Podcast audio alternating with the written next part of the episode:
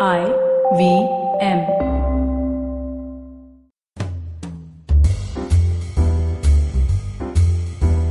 Today, let's discover the world of a designer, a boy from a small town in Kerala who paved his way to become the artistic director for one of the most iconic fashion brands in the world, Moynat.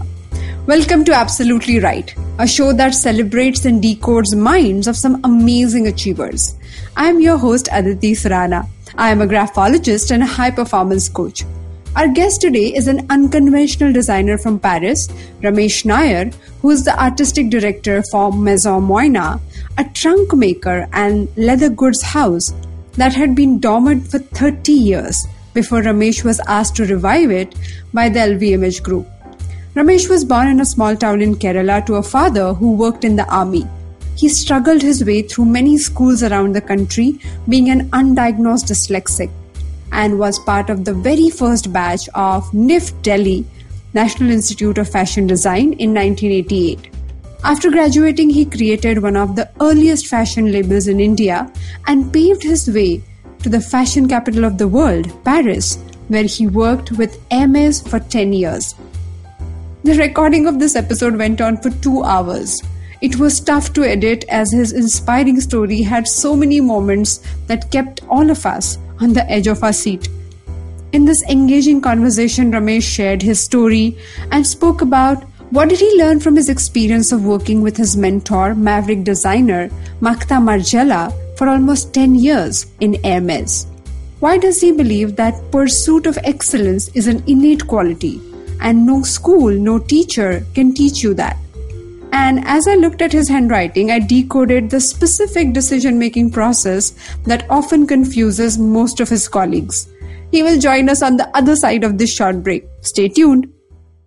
Hello, everybody. Welcome to another awesome week on the IVM Podcast Network. If you're not following us on social media, please do. We're IVM Podcast on Twitter, Facebook, and Instagram. I want to remind our Tamil speaking audience about the new show from Kadai Podcast. The previous season was Ponniyin Selvan. The new show that we're doing is Sivagamiyin Sabatham. Kavita Jiva is the host of the show. Basically, what she does is she retells these old classics in a modern idiom. I think you'll really enjoy that. Quickly running through some of the other guests that we had this week. Luke Coutinho showed up on Cyrus Says, where he and Cyrus had a great conversation conversation about fitness and all things related to that. Rahul Da Cunha was on Gauri Devidayal's show. This rounds on me. Again, great conversation around brands and things like that. Maruti Inayat had Kaveree Bamzai on her show to discuss Sushant Singh Rajput's death and the effect it's going to have on Bollywood as it goes forward. Archana Vohra, who is a director of small and medium businesses at Facebook, she was on Advertising is Dead talking about the kinds of work that Facebook is doing with smaller businesses. And remember, Edges and Sledges continues its fan series. Do definitely check that out. And last, one final thing, that Cock and Bull this week was really interesting. Cyrus, Kunal Vijaykar, Gauri Devidayal, and myself spoke quite a bit about the restaurant industry and the challenges that they're facing in this pandemic pandemic. So do definitely check that out. I think you'll enjoy that. And with that, let me get you back to your show. So, Ramesh, thank you so much for being on this conversation on our episode. I am super excited to know about your story and especially about the initial journey and you know why you made these choices the way you did like where this whole process began yeah thank you for having me on board you know, it seriously took me a bit of time to uh, get on board first of all. I, I don't know if uh, you know that I'm, I'm extremely, uh, what do you call it? What's the word for it? Uh, camera shy. I'm extremely shy. So it's a huge effort. Thank you. Thank you so much. That That's the reason why I prolong things to make sure that if it's really, somebody's really, you know, wants to do something, it happens. Otherwise, it doesn't. I normally let go. Yeah, no, thanks. Thanks for getting me on board. It sounds uh, really interesting, and I think uh, we can have an interesting conversation. Sure. Um, where did the journey start? It started in uh, this God-forsaken part of Kerala, which is called Melatur. Now, okay. try and find it on Google. Uh, it'll be quite fun looking okay. for it. it's really when you say back of the beyond, it's back of the beyond. Okay. So it's this little village in Kerala, 1965. Uh, okay. So this is before uh, yeah, these prehistoric times. and uh, uh, yeah, I, I, was I was brought up in this place with no electricity, no running water. I saw electricity for the first time in my life when we moved to Pune. And how old were you then? I was five, six years old. Okay. So till then, we the only electricity you would see is when you know we would go maybe on a temple trip to Guruvayur or maybe uh, Calicut. Okay. Uh, everything everything was in this little uh, part of town, and there was nothing there. Well, yeah, we would see electricity when we would see watch a movie. Uh, on those on those projectors, the old style projectors. How nice. Okay. and uh, you know where, where the film gets cut off and uh, it's like I don't know remember who it was there was this cartoon character Calvin and Hobbes uh, he used to always say that the world his father used to tell him the world is black and white those days Hmm. Yeah it was black and white Okay. you didn't have anything you didn't have color color came on somewhere in the 70s Seventies, right, right. So when when uh, you moved to Pune, so when did design happen? Like your whole curiosity was it like there from the beginning as a child? drawing drawing and designing was always part of uh, I think part of daily life. So those days, uh, it comes back to the fact that I'm dyslexic. I got to know about it when we moved to France. I had no idea about it. So I used to think I was dumb and not so smart. Most of most of the dyslexic people have that as a as a belief, including myself. So I, I agree. I Yeah, agree. but I guess I guess uh, the new I mean the generation now, you guys are not told by your parents that you're stupid. Uh, I think new generation now. I agree, but not in my generation. I So- think. But to, by the teachers, by everybody that Yeah. uh, dull boy. That was used to be my comment on my little booklet every. Uh, she's seen it, so she knows. No. So it be dull boy, or yeah, it, it- as good as being your son needs um, help, kind of a thing. So uh, And which also brings in a lot of shame and a lot of embarrassment, isn't it? no, no, I was not ashamed, nor was I embarrassed. Okay, that's interesting. So, how was your response to it? I was like, okay, I'm better than the other guys, so it's fine. That's amazing. So, that's because of your drawing? That's, that's when you re- you compensate your um, your failings with something else. Okay. So um, I could draw, and I could draw quite well. Okay. So to compensate that lack of um, what do you call Academic. Uh, yeah mathematics or whatever, yeah. I would use drawing as my way of getting out of situations, or you know, a, a little bit of comedy once in a while. I guess okay. I was a class clown in certain ways. So you would do that to to get over. Uh, I, I used to have a stutter uh, for a little while when I was small, and I think it was linked to uh, being shy or whatever. I don't know. I, I used to I used to go ba ba ba ba trying to find out words. Like how, how all of this came together. It was always there, but we had no idea. So when you're talking about 60s and 70s, I late 60s, late 70s in India, um, when you talk of design, nothing. It didn't Oh, exist. exactly. um, you had day to day things. Uh, started off with uh, living in Melatu when you wanted to play cricket. Mm. The only thing you could get was the coconut, uh, you know, the thing from the stem, coconut yeah. stem. Yeah. So we would fashion that into a bat and play cricket. So that was the first design objects. Uh, True. if you don't get the ball, you would make rubber bat. It's a typical thing you see in the villages Yeah. where kids make those little cars with a wheel. So it's innovation. It makes your brain work. Uh, we have when you have no access to any kind of uh, you know toys or whatever, you'd make your own thing. Being an Indian, being an Asian, uh, actually creating your mark in the fashion industry the way you have sounds so unachievable. So, most of the time, people think about it, dream about it, but very rarely people manage to cross over and actually have the space that you have created for yourself. It's it's it's a huge fight, uh, and honestly, it's a huge fight. It's it's a uh, you're not just battling, uh, you know, the what do you call them, the uh, notion that uh, Indians or Asians are of a certain category. You're go- breaking just about every boundary possible. You have to understand that India has always been counted as a manufacturing country. country. Right. Uh, but it also comes, I think, somewhere along the line from uh, a sad fact. If you look at our given historically, uh, most of the interesting design came from outside. Right. Mughals brought in the architecture. true. We did have uh, very interesting art and architecture, which we kept enclosed and we made it into you know institutions which were in a certain way protected by caste or uh, religion. Yeah. Right. Ca- If you talk about dance or classical music, It was temple dance. yeah, it became a temple dance, it became a temple this, temple that. We never brought it out.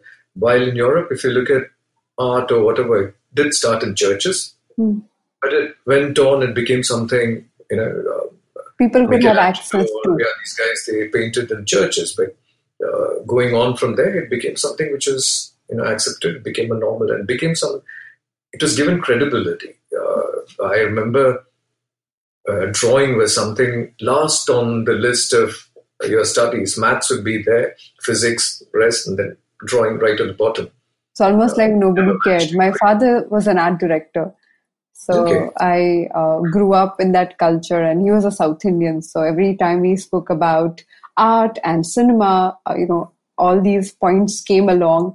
But other than my father, I never saw anybody actually paying attention to how you drew and what exactly you did in the arts class, so called. It was neglected completely. Yeah, totally, totally. And it, it was it used to be frustrating. And uh, the moment I started getting an idea as to so it's like much later on. I went through all kinds of uh, craziness. I did. I have a degree in, bio, in zoo, zoology. Okay. I'm zoologist in a certain way. So I spent a whole bunch of time in my life doing things which I didn't want to do. Right. um, you know, always thinking of what am I going to do because uh, you know you have your lack of uh, your disabilities, which was not recognized. Uh, I almost joined the army. Uh, Okay. Tell us about that. Very, very close to joining the army. That's because of the Pune connection with. My father was in the in the army, so uh, we traveled all around India. We would land up in the strangest of places, and uh, yeah, growing, growing up, it was actually fun. From Melatu, we went off to Pune. We went off to the Andaman Nicobar Islands. Went all around, you know, small little towns in India. Uh, finally, when I reached an age where I needed to go to college, uh, of course, father says, um, you know, we're going back to Kerala. Hmm. So we landed back in Kerala. Uh, we were initially in Cochin. Mm, Um, you know, that was his last posting. Okay. So in Cochin, uh, you know, when your 10th standard grades are so bad, colleges don't want you. yeah. Right? The only way I could get in was this college, which was those days the worst possible college to Get It's at the bottom of the pile. Okay. Uh, where you know, went to class, you were busy burning buses and breaking things. Okay. So yeah, that's a place I got admission into. Uh, did my 11th and 12th there.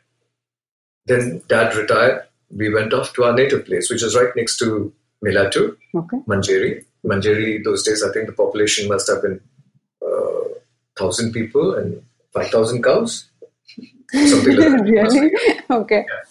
So we went back to this back of the beyond place, and there's one college which is on top of a hill. Uh, and that's the only college around there. I, I was I was there, and I did three years of uh, degree doing I don't know what. Zoology, like. Zoology, Yeah. I, I, I have practically no recollection of what I did there. I had absolutely no idea what to do. There was I didn't see any any what do you call it? in French we call it avenir around the future. I really didn't see a future. Uh, I sold parquet wood, wooden parquet Okay. Okay. because there was this guy who was who had bought a wooden parquet from Nepal Okay. and okay. he spoke Hindi. So we partnered for a little time trying to sell parquet. I've installed TV antennas. Third job I did was a medical representative in a, in a medical shop. I applied to be an SI, a sub inspector, a forest officer. I've just gone through this about everything possible. Uh, and then one fine day, uh, you know, uh, we used to get the only English newspaper those days we used to get down in Kerala was the Hindu. Okay. So south of India. Right. So in the Hindu paper, you had uh, you know there was a page which was the uh, job section. I Right. don't know if you've ever seen that. Yeah. So in that there was this ad which was NIFT, and uh, NIFT was basically it was put in a very pretty way. I like the graphics which came out on that. okay. I applied. So I was uh, from the very first batch of NIFT students. Okay. So the very first batch, so you actually uh, learned through the process. I'm sure the institute also was figuring out what they wanted to do and how No, it, it was fun because um, they had decided to set up this uh, school. Hmm. Uh, that itself was, uh, you know, I, a lot of drama out there because um, I was called for this interview in Bombay. Uh, I actually had trouble putting together clothes. of course, from the the space that you Uh, came from and Bombay and different kind of clothing. Bombay was a bit of a like you know you're going trying to sell yourself at a fashion school, design school, but uh, I didn't even know what fashion was. Right. You didn't have Google to check out and see Of what's course, fashion. yeah. And all your references would have been uh, Yeah, around you. Yeah, and people around you No who could have helped you would have said the same thing. So there was nothing even to ask. I, I don't remember who. I talked to this lady uh, who used to live in Delhi Hmm. and asked her a few questions. She gave me some nonsense uh, leads. Okay. Uh, so I think a little bit of what I had in my head was basically what I talked to her. They had asked us to make some clothes. I have absolutely no idea what to do. But yeah, uh, again, coming back to the story of when I started designing. So uh, somewhere in the late mid seventies, eighties, you know, um, when we used to play, Hmm. uh, we used to watch um, Bjorn Borg uh, playing tennis, Mhm. and uh, we used to have these white T-shirts, which were what we used to get in the military canteen. Right. And brother and me, we would make designs on them. We would draw on them. So we had things like your Bata shoes. Right. Uh, now you have Nike, but those days you didn't have Nike. So you would paint three stripes and make it Adidas. but we also make our own design. I mean, create our own brands those days.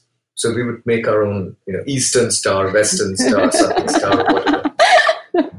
That was design. Okay. The same way, uh, in French, we have a word called bidouillage, which is basically uh, what's the equivalent of it? Jugaad, You got figuring it out. Okay. figuring it out. So my NIFT interview was Jugaad. so they saw those designs, or you created something for them.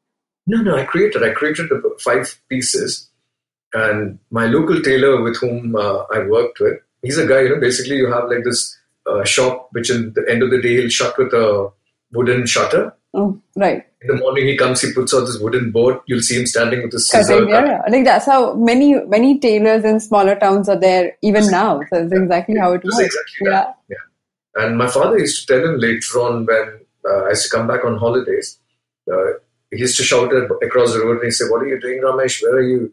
So my dad would answer and say, He's a tailor like you. So, so that was basically how it went through. So, uh, from NIF, NIFT, when did the actual journey start for you? And did you discover that you are extraordinary uh, student, or people acknowledge that about you? When when did you gather that confidence, or did you have somebody believing in you? So uh, there was one person, and that's this person who I have, I'm very much still in contact with. She's, uh, so those days, uh, NIFT was basically FIT New York. Hmm. You know, all our professors came from FIT. Okay. Wow. we had like a bunch of um, American professors who would teach us. Hmm. So there was this lady, Eva Burnham, Okay. who is um, who is now in her 80s, and I still meet her in New York. Um, amazing. So I'm getting goosebumps as you're talking about this person. Like it takes so much to believe in a child like this. Really It's so beautiful. she's one of those kind of uh, one of those people who you know you need. Uh, again, there's something which I always say: at every step in your life, you meet somebody, and that person takes you, gives you like it's like a trampoline kind of an effect, which makes you jump, and it takes you to a next level. You might not realize it then, but at a certain point of time, when you look back, you say, "Oh, this is the person who made this change in my life." So she used to always tell me, uh, "You have an eye." I used to be frustrated. I used to get again bad grades, even at NIFT. Hmm. Was again one of the duffers, but um, I had certain things which I was good at, which was um, I, I used to do clothes which were not the typical thing what NIFT must have looked at at that point of time too. So you in a way ahead of your time. I don't know it was ahead of my time, possible, Hmm. but I think somewhere and, in the thing was, you know, if I would see something already done in a book, You won't do it. I want to do the same thing. It has to be something different. Hmm. And my influences were not based on uh, what I like. Hmm. It was basically just uh, it had to be different. Yeah. And if uh, I would see my classmates doing something, it had to be exactly Opposite. on another Other tangent altogether. Yeah. Okay. So yes, there was a difficulty where uh, technically I was terrible because you know pattern making and things needs you to have a lot of uh, mathematical skills, which is just not possible for me. But I guess I was a bit good at decent talking with my hand. But I think somewhere I could think a lot differently. So it's it's difficult to explain. You know, you coming from a very small town. Hmm. Uh, my father was against the fact that I wanted to join uh, A tailoring school, according to him. tailoring school, yeah. Mm. So he had practically said uh, it was basically excommunication in a certain way. Uh, you know, I was better off joining the army than joining NIFT. Mm. So there, there was a bit of a difficulty there. So uh, I didn't end up landing up in NIFT with, uh, you know, I had nothing to buy anything. So you would be uh, between me and another friend. Luckily, I had a friend of mine. We were in the same category of uh, the miserable ones. Mm. Eating food or whatever was like really on a pathetic scale. So we find ways and means to, you know, live by. So that was your time where you knew you wanted to do this, you knew you loved it, because you know how sometimes you know this when the external scenario or the world validates it. But here you were doing something that you liked and you enjoyed, but the world was I- still not validating you. I, I enjoyed it, but there was always this thing uh, at the back of my mind is uh, how am I going to make my living out of it? Because again, you know, being when you when you're in the first batch of NIFT, uh, we did not have any uh, what do you call somebody ahead of you to say this is a workable job. Or, We had or a no- model or references. True. You know, we didn't have a, a bunch of kids who were before us who said, "Hey, listen, I've got a job here. It's working." We had absolutely no clue. Uh, so again, it would go down to this thing of, "I have done the studies. What's the what, what, what am I going to? Where am I going to earn my living?" Kind of, uh, you know. So, uh, so when was the first job? When did actually, you know, all, now we were talking about all the anxiety or the curiosity about what what I'm going to do. When did you I. I was, I think, among the first to get a job. Hmm. Uh, I worked at an export house. I will not tell you which one. okay. uh, and I lasted exactly for six months. And I went back to the NIFT hostel, by the way. I had no Okay. place, nowhere else to go. Oh, that's amazing. So I went and stayed back and uh, stayed with her sister. Really? Yeah, her sister was my junior, so I went and stayed with her sister. So whenever the warden would come, Yeah. I had to hide under the bed or I had to hide in the bathroom. Oh my god. Oh, I went through, went through, I think, a year or not, almost a year of yeah. hiding. You stayed there in hiding for one year. because you would get short, small little jobs, uh, nothing to really live on in that sense to you know, um, to pay your rent. No, I'd sell sketches of uh, each sketch would be hundred rupees. Uh, sometimes they take it, sometimes they go photocopy and bring it back. And, Sure. yeah, have to go through that. So after that, I don't know if you heard of this. You must have Ogaan, the shop. Ogaan, yeah, yeah. yeah. So Ogaan was my first decent job. So from there, the journey began, and people started noticing your work, and people started understanding how Yeah. different you were. Uh, yes, there was a bit of a touch of success there. I I was the person who started off the in-house collection for Ogaan. Hmm. Paris happened. It had happened in my head right from the day I was at NIFT. Okay. I would go through books or magazines and uh, dream of these things. Um, we were really on the cheapest of the cheapest idiots. So, you know, somebody's come back uh, on holidays. Hmm. We would ask them to bring us um, shopping bags from some of the fashion houses. so we would be walking around with a bag which said uh, Saint Laurent. And that is to be where we put all our files and books in. So that was Paris those days, but nothing more than that. Collecting empty perfume bottles. Uh, it was important. Uh, 93, I went to Italy on a scholarship in Lax Foundation. Hmm. And I realized that it was my stuff which was being talked about, now. Uh, Not. I'd done strange things. I'd taken, I, you know, uh, agarbattis. Hmm. I had a whole bunch of agarbattis lying in uh, my office. Okay. So I'd taken that and made holes on organza. Okay.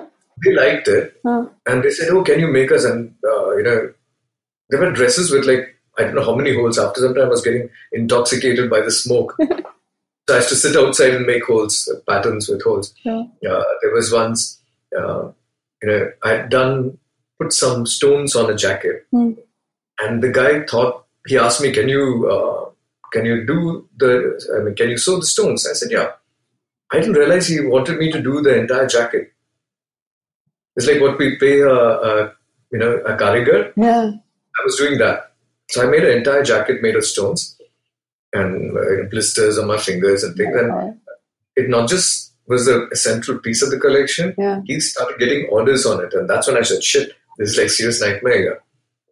So I was sitting and doing this for months. I would be sitting and sewing stones. So amazing. and at, a, at a certain point, I realized that uh, I am good.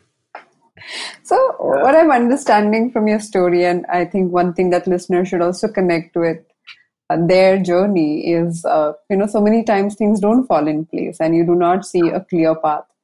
But in that moment or in that phase of your life, you're supposed to, or if you choose to, do whatever comes your way and still hold on to the journey. Things start changing. you, you have to you know I, I was reading somewhere uh, a lot of guys I, I would put myself in that category i think i saw i don't know who else there was a few other guys who done good in life Hmm.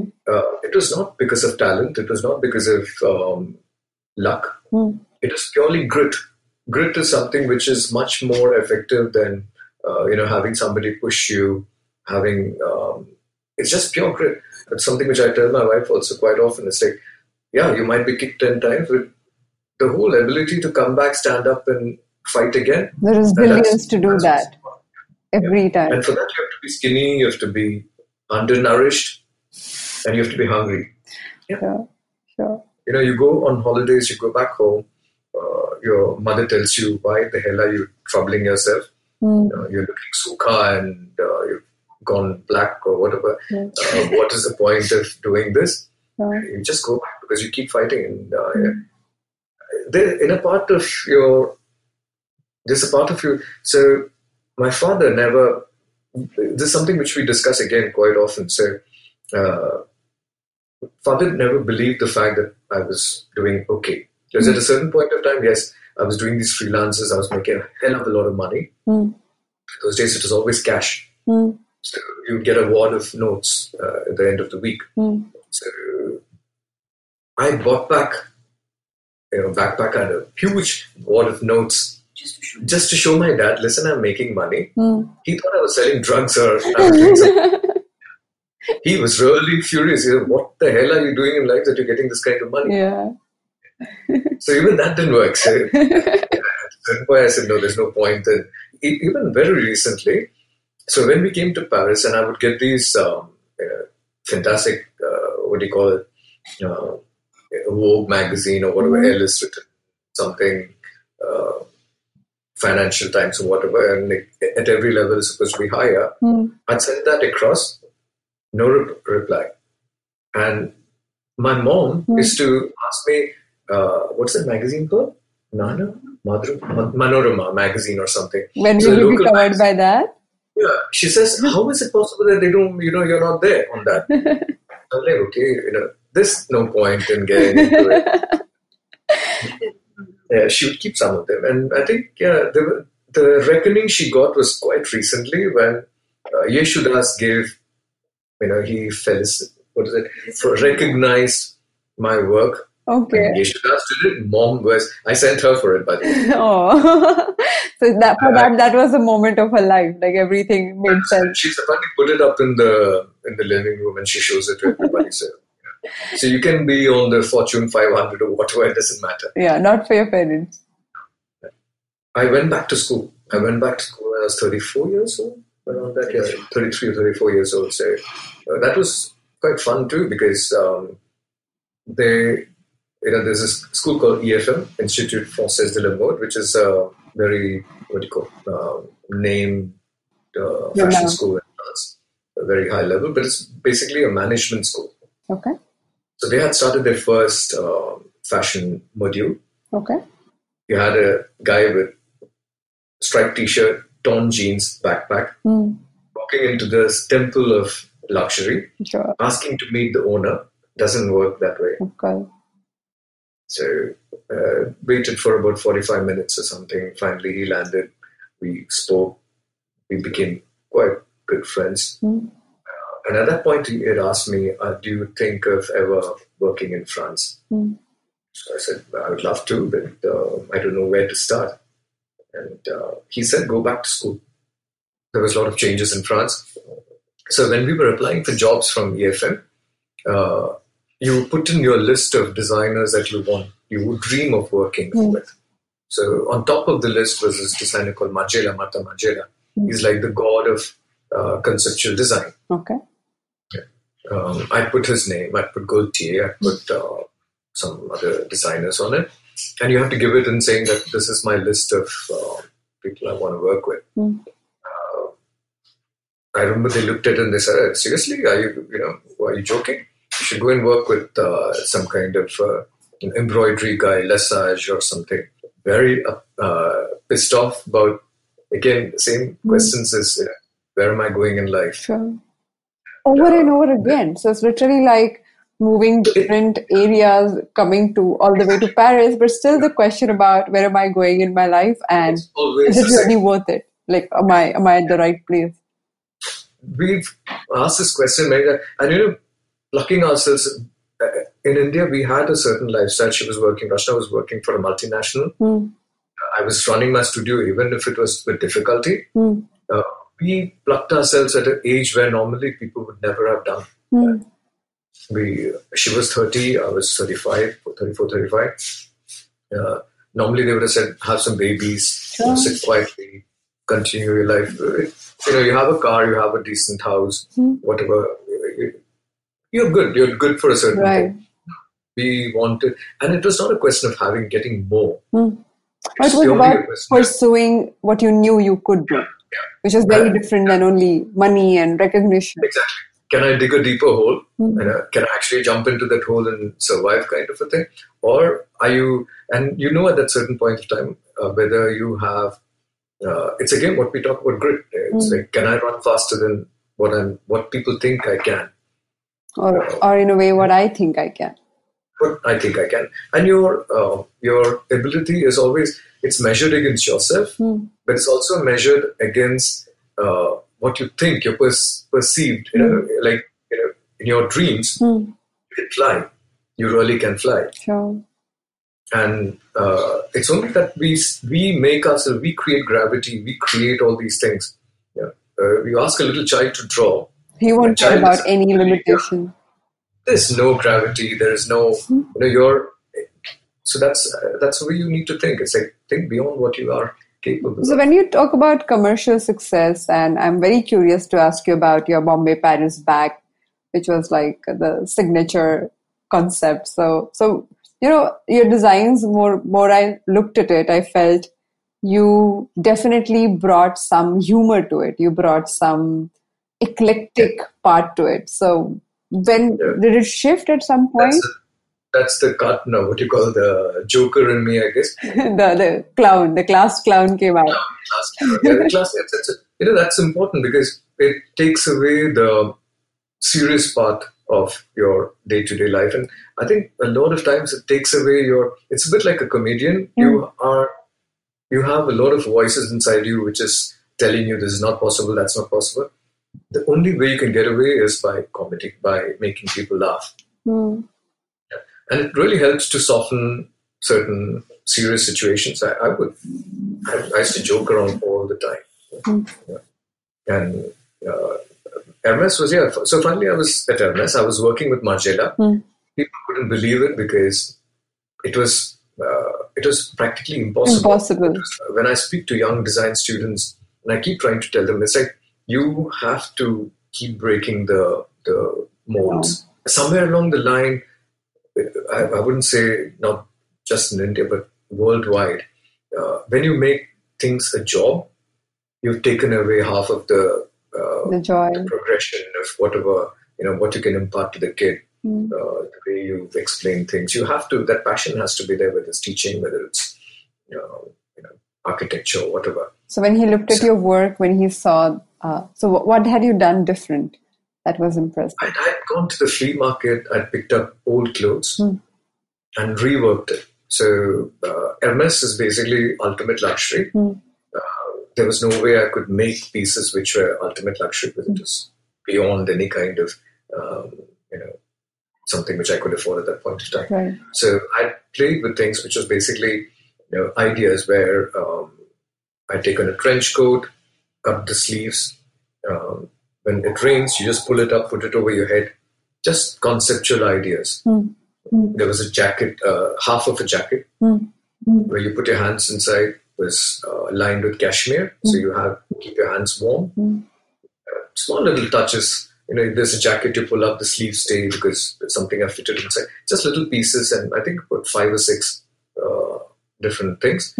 Exactly what I'd done for my NIFT interview 20 years back. Oh my God. Yeah. Right. The same way, because I, my ability to communicate with my drawing was limited, Mm. and I couldn't speak out my ideas. Mm. But what I could make with these small little things, there she's back. That seemed to work. Yeah, So, so Yeah. you, you, I think he saw three pieces, and he said, uh, he said, when, when do you, when are you joining? how nice. So that was like a moment for you, Ramesh. Like you literally, Yeah, it's like penny drops, and you say, okay, I'm there. I'm accepted in the, the what do you call?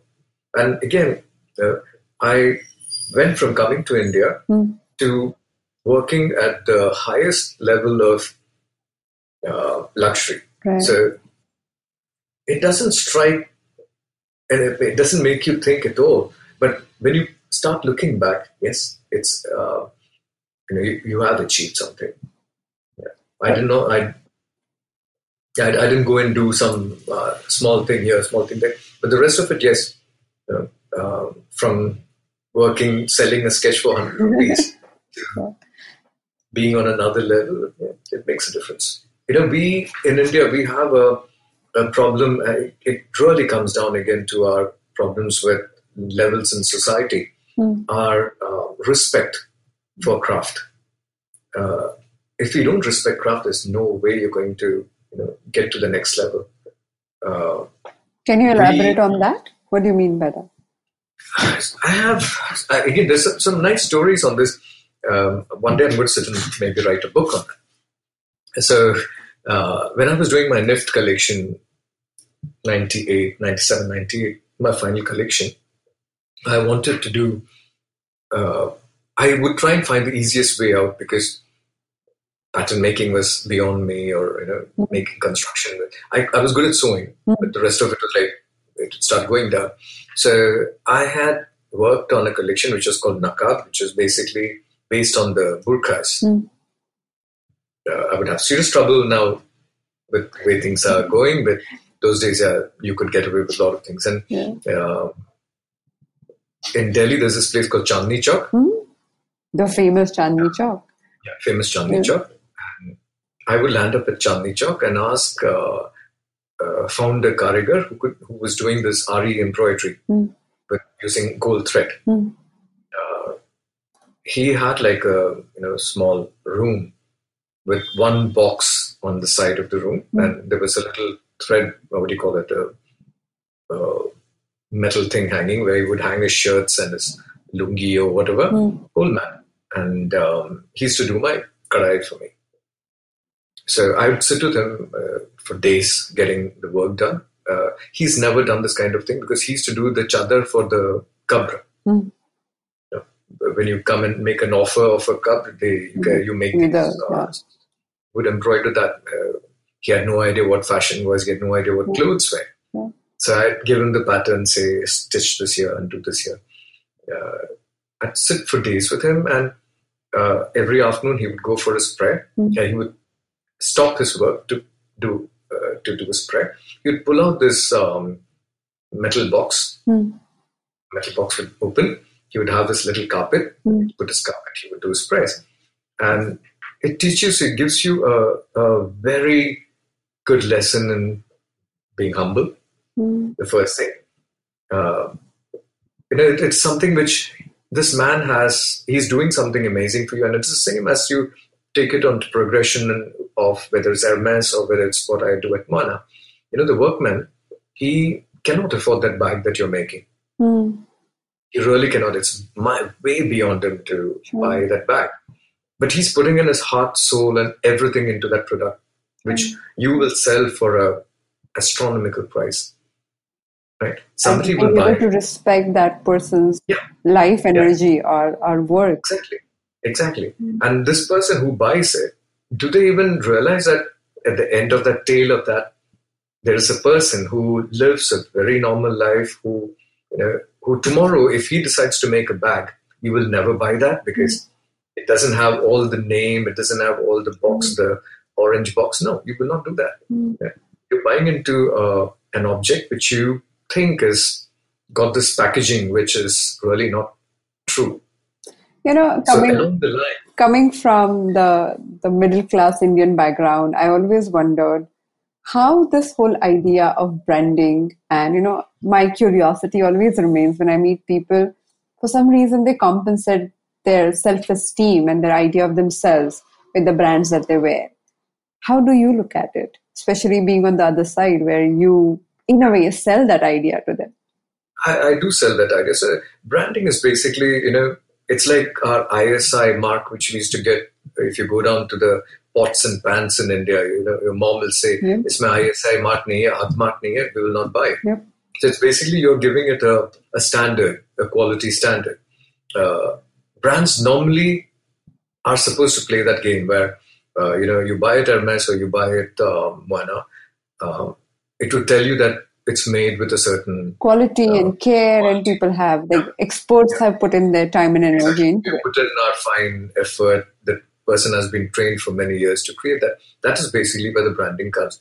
After that, if you if the brand becomes bigger than the the product itself, Hmm. it's what we have a problem with at the moment with logos and monograms and stuff like that, where you know you are buying into something to make your uh, you yourself feel better in a certain way, but you know it's it's like how do I say it's like a it's like makeup Yes. You know, do you feel comfortable with your makeup? Uh, Are you okay to you know present your real face to the world?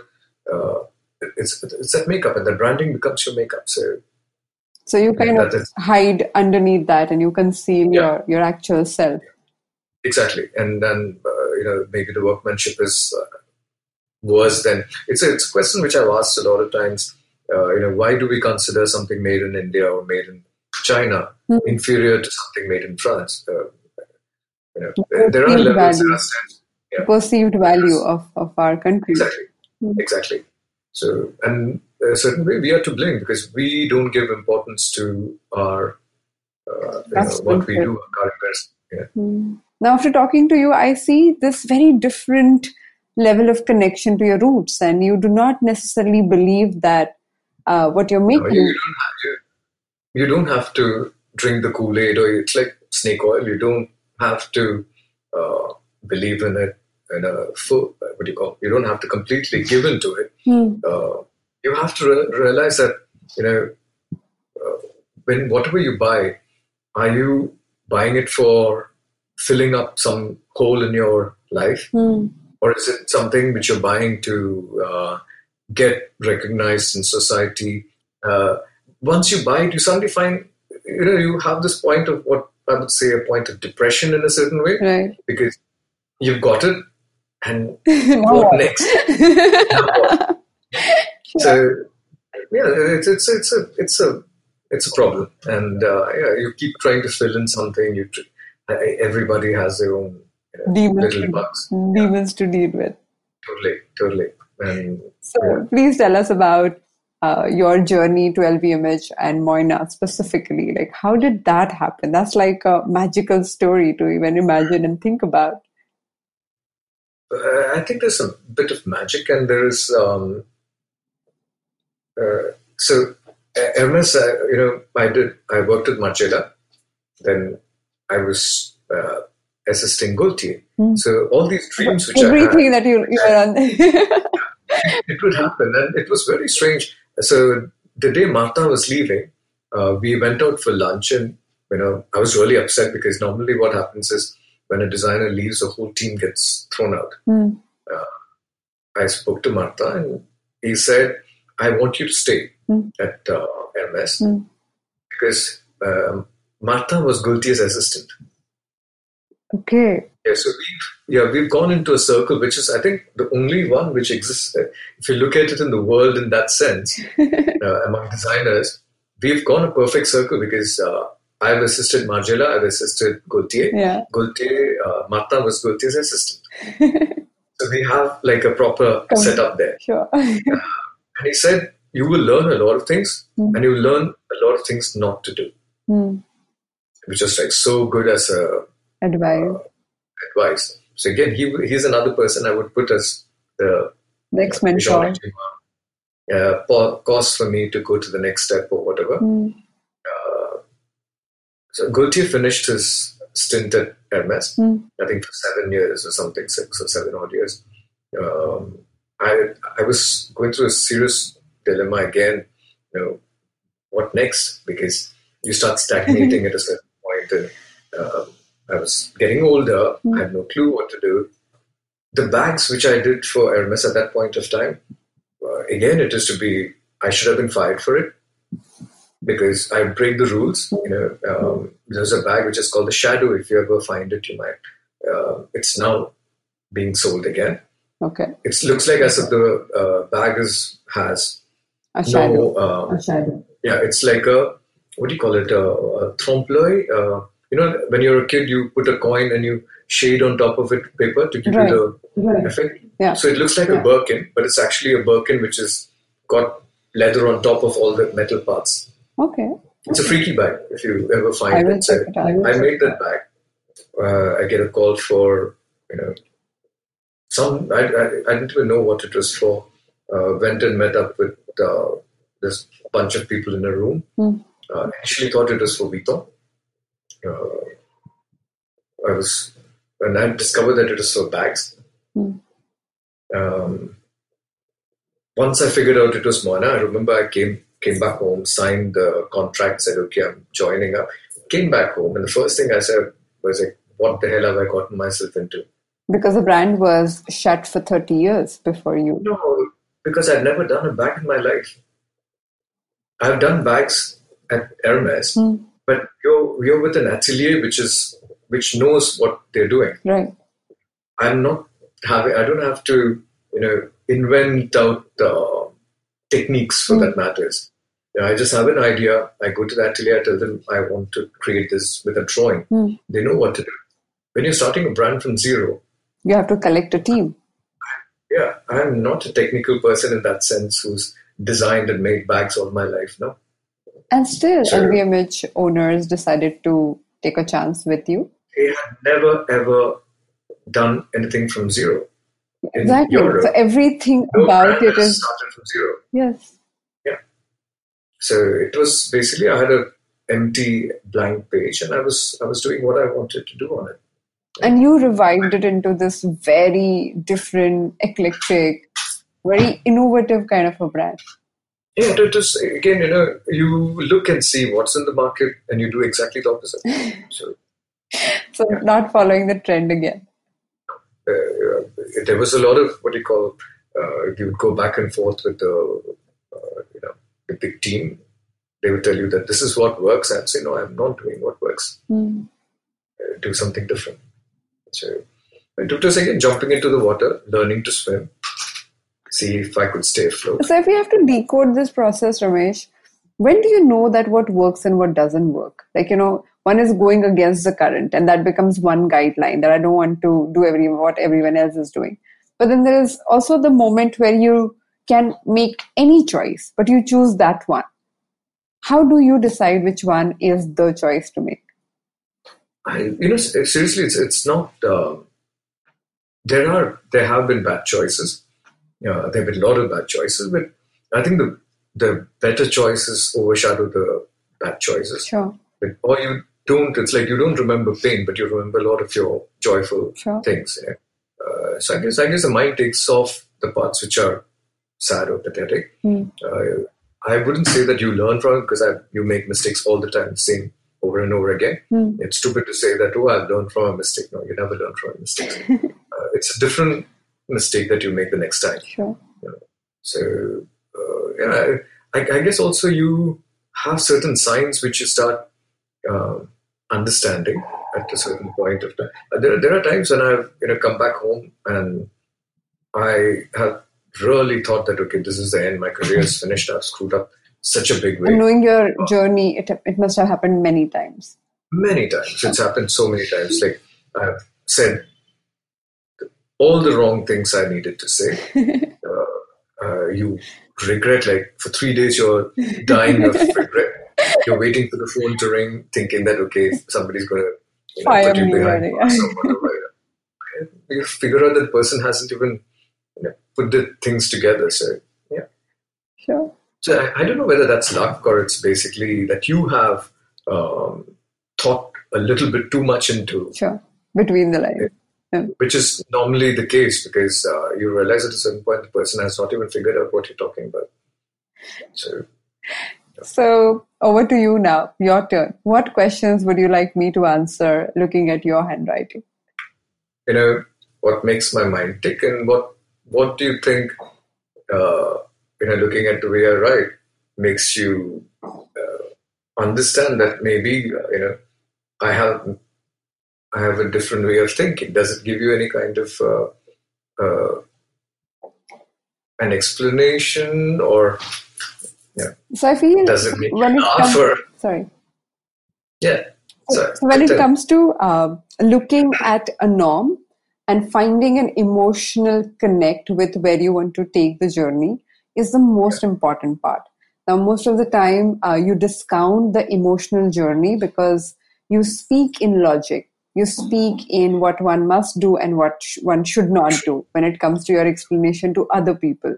Because of your experience and also i would say lack of articulation of the whole story you only give people the pointers they require to understand or know. But when it comes to your way of looking at a project it's a completely emotional space. You look at things and the things that connect with you turn you on things that you feel curious about you keep gathering them and gathering them by that i mean sometimes over some months over some years, you actually keep gathering these references. And then when you start creating a process, or even while when you when it uh, comes to making decisions, you start connecting some unrelated things. So when other people, including your wife, when they look at your process, they do not find any linearity. So do you really have this weighing mechanism? Yes. But the weighing scale is not about what is the right thing or the wrong thing, is about does it fit me or does it fit the the narrative that I'm trying to build? And because the narrative is not uh, clearly defined for other people, they fail to see what you can see. They fail to understand where you're actually taking the journey.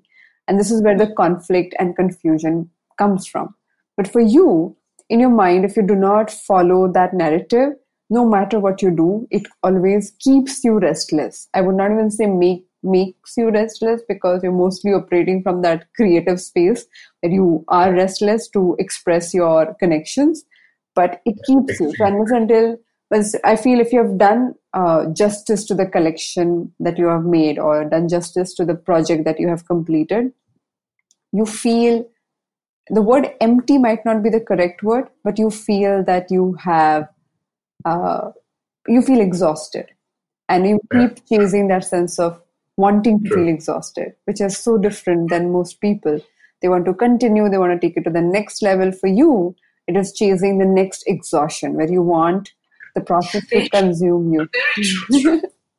You want the process to consume you you want the process to to surprise you. So you literally Yeah. put these particles these pieces into the bowl and you keep waiting for the bowl to tell you where to take the next uh, you know decision step so I, I think that's the reason I'm exhausted most of the time.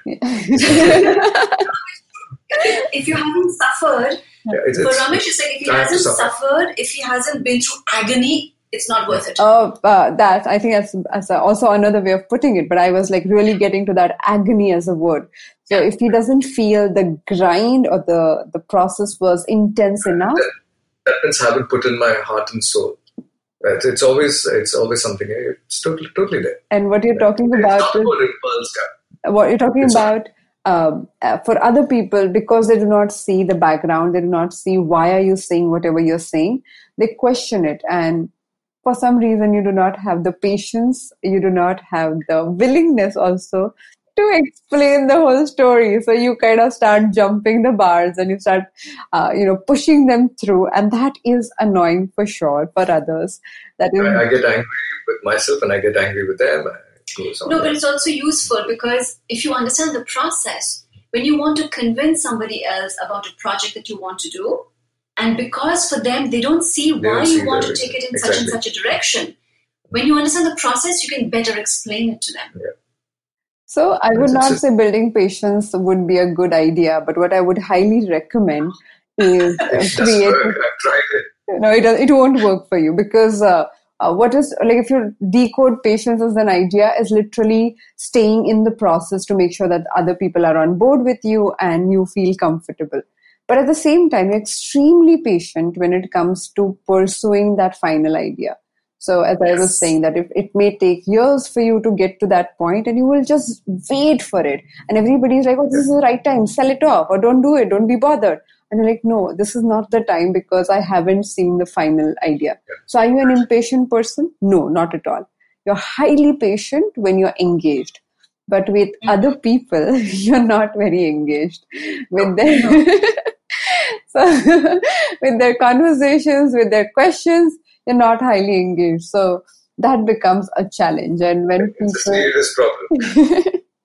so working with your team i'm going to say something that you already know about yourself but i'm going to articulate it anyways so people when they look at you they think that ramesh is a great guy to work with but a very difficult person to work with Yeah, they suffer at a certain point of time. But you know, it's, it's again interesting because I have the uh, what I call the faithful followers, which are very small, very small. And the rest of them, like, they can't stand the sight of me after but some time. you also have a, like a lot of admirers so they, Yes. they, Yeah. they love you or they love your work they love how you break the patterns but coming closer to you and actually working with you is tough and and i don't even know whether you really want to make it easier for others but only thing Yeah. you have to keep in mind is you don't make it difficult for your your own stress levels because i do see that as a challenge i I take it on. I take it on myself. internalized stress and at the very moment that happens you start uh, going away from the process that you're fighting for and that must have happened many times for you that oh I, I knew this was so important and i wanted to walk on that path but everything else in between became more significant than the actual journey that Very you're true. committed to Very true. Yeah. yeah. No, there are It, it, people. it continues happening. Yeah, there but are people whom you have you have um, there are so many people that ramesh has mentored because he the minute he sees a spark of talent. uh, it- talent or yeah. even just somebody who is willing to go beyond you know just a superficial he will push them. The minute he sees a spark he will push them. Some some accept and some and some don't want to be pushed some don't accept and it's that. it's really not it's again coming back to the story of uh, you know you have gotten something in life because of certain things certain people. Can you pass it on? Hmm. And the passing on doesn't mean to get glory or whatever. It's just passing on because it's i think it's a good thing to do. You've Somebody had not had you've not had the door open at certain point of time and you just want to keep the door open for somebody who is really willing. Yeah. now you ramesh get i smile feel on your face 20 times but it's fine. So, one of the things I feel that you struggle with is your prioritization. Very much. totally. Totally. I have, uh, right in front of me, priorities I have no idea what I'm doing. So, Yeah. so that becomes like the biggest challenge while making the decisions that we were speaking about. So, It's a horrible thing. You know? The prioritization thing is a very horrible thing. because um, there is it's like it screws you up so much. And then I admire people in a very ugly way, in a certain way, certain thought, because I admire people who can, who it's not a question of privatization, but they have, uh, you know, you have like uh, friends or people I have worked with, um, they are willing to just drop things to do something else because that is their priority. Mm. And I'm busy struggling with trying to do all the four things at the same time. And a lot of those things are not visible to anybody else. It's just visible to me. Mm. But I'm sitting there and trying to figure out what the bloody hell am I trying to do. So it comes from two things. One is uh, wanting to be perfect, or to, I would not use the word perfect, but to give your best shot, best Yeah. possible shot in the situation, and uh, the commitment to do that. So if you have delivered a project, you know that this has to match my own standards. That's one Totally, thing. totally. And second thing, it comes from not knowing exactly where you're taking the journey because you have so many random thoughts coming your way. So Exactly. you would not This know. confusion. Yeah. You would not know. And There's a big fog around somewhere. yes, and and and suddenly, and so because the inspirations drive you, until and unless the inspirations do not happen, you feel that sense of feeling Yeah. stagnated. You're like, okay, I know the inspiration will happen, but I don't know when and where and how to create it. So all I got to do a- is wait it out, and which is uh, I can It's, you know, something very difficult because um, for artists it's easy, but when you're in the design process, uh, a lot of times what you see happening is people are okay to accept and take uh, give mediocrity. Mm, when you're something as dumb as me, I sit and fight my own myself to sit and say, hey, you know, uh, what if I was the buyer sitting there and accepting something else? sure. And you know, you have these two voices trying to fight inside your head. And yeah, you, you, I'm, I'm asking this question out of curiosity. So, after putting so much of love and so much of care, when you see people do not understand the, the actual thought behind it, how do you feel? terrible. 500 times a day. Yeah. Yeah. You, you terrible for not I, I don't feel bad for myself. No. Very rarely do i feel self-pity in any sense. I just feel that they have lost out. It's like you know you tell uh, have you eaten a mango straight from the tree? Sure. yeah and a lot of people who've eaten mango yeah we've eaten a mango but have you eaten that mango? You say you know you know that somebody's missed out something in life. Sure. and you're trying to make them understand that taste. Yeah. and it's so difficult that that's i think a little bit of frustration falls in that kind of you know and then you realize at a certain point of time it's their taste it's their mango it's their yeah, uh, don't hear. Yeah, that's how it is. Yes, it, it, it is extremely frustrating. So, Extremely frustrating. my next question to you is uh, I know you have had many ups and downs in your journey and the way you have chosen certain choices in your life. Which was your favorite failure? What's my favorite failure? You know, there's so many big, fat, huge ones. I really won't say that I had have have had failures in any way because I don't know what uh, would have happened. On you know, uh, talking about I, a lot of times, I think four years sitting in Manjeri uh, trying to do one stupid zoology. Uh, a lot of times, I I go back.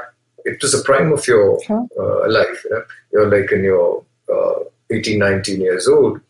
Uh, I would have loved to have uh, been somewhere else doing something else. I guess I guess you need to. There are times when you wake up and you say, "Listen, I am, I'm at, of a certain age. I, I see designers now who are like 20 years old who are doing amazing stuff. Sure. You know, does it make me feel bad? No, it doesn't.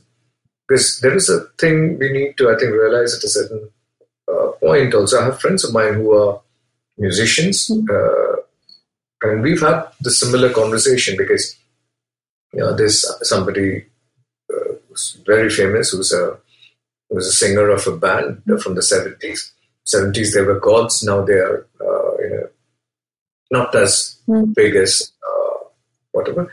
But and you have like a youngster rapper who's made one song and he's like Popular around the globe. everywhere around the globe.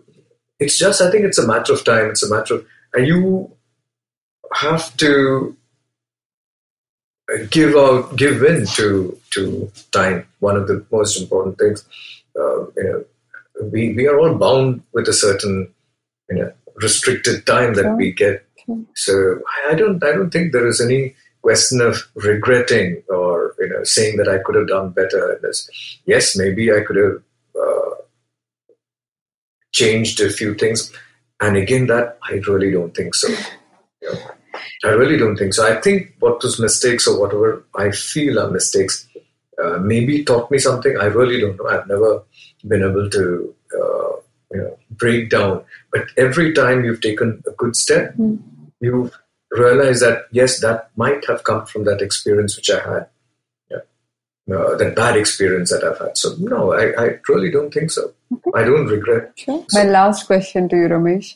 Do you have any quote, any mantra, any statement that you go by that you feel has helped you through your process? I what I mm, what can I say? It, it's about perfection, and uh, it's it's always something which is you know perfection is not by accident. Hmm. It's by it's a choice that you make. So uh, everything that you say think is perfection is it's choice, and I think everybody has their um, levels of perfection, whether you're as a human being your work, your thoughts, and um, yeah, uh, one of the things is don't ever be. So you're referring to pursuit of excellence?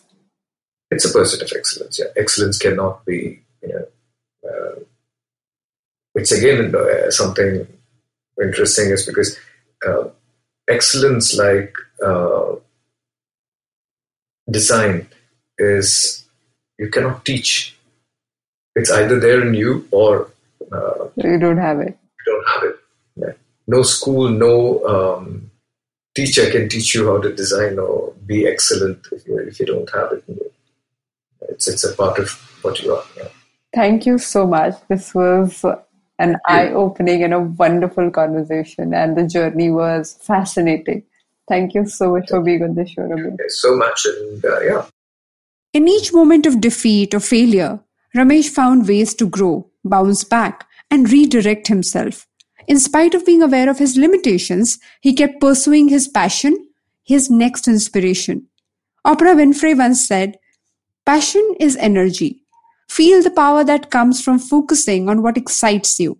In our Friday episode, let's explore how you can look at rejections as redirections. Thank you so much for joining me on this episode of Absolutely Write. Please review, comment, and share this podcast with anyone who can get benefited by these conversations. Also, send me your questions on my Instagram handle at Aditi Surana. For this entire month of October, we are doing a special awareness drive around calmness called Kama Sutra with Aditi Surana. Every day for 12 minutes, I do a handwriting based meditation process on my Instagram handle live at 8:30 in the morning. All the details are mentioned on aditisurana.com slash Kamasutra, CLM. If you like this podcast, then don't forget to check out other interesting podcasts on the IVM network. You can listen to us on the IVM Podcast app or ivmpodcast.com. You can also follow us on our social media. We are at IVM Podcasts on Twitter and Instagram. Let's connect on Friday. Till then, happy writing. Hi, my name is Anupam Gupta. I'm B50 on Twitter. I am the host of Paisa Vaisa, the show that talks money. On my show, I speak to experts from every field of money and finance, from stock markets, equities, debt funds, credit cards, life insurance, every possible area of money and finance that you can think of. We even did an episode on cryptocurrency. I've got fantastic guests from mutual funds to personal finance experts everywhere. Robo advisory, startups, just name it, we've got it. At Paisa Vaisa, we help you make smart decisions about money. You work hard for money. Now make your money work hard for you. New episodes out every Monday, and you can listen to my show on the IVM Podcast app or any other podcasting app that you have.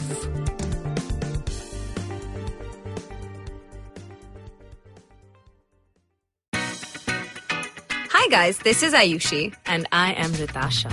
and welcome to Agla Station Adulthood.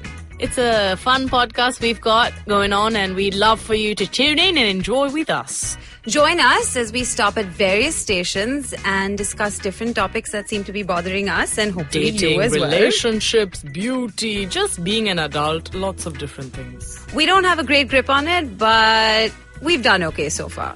Catch Agla Station Adulthood every Thursday on the IVM app, the IVM website, or wherever else you get your podcasts.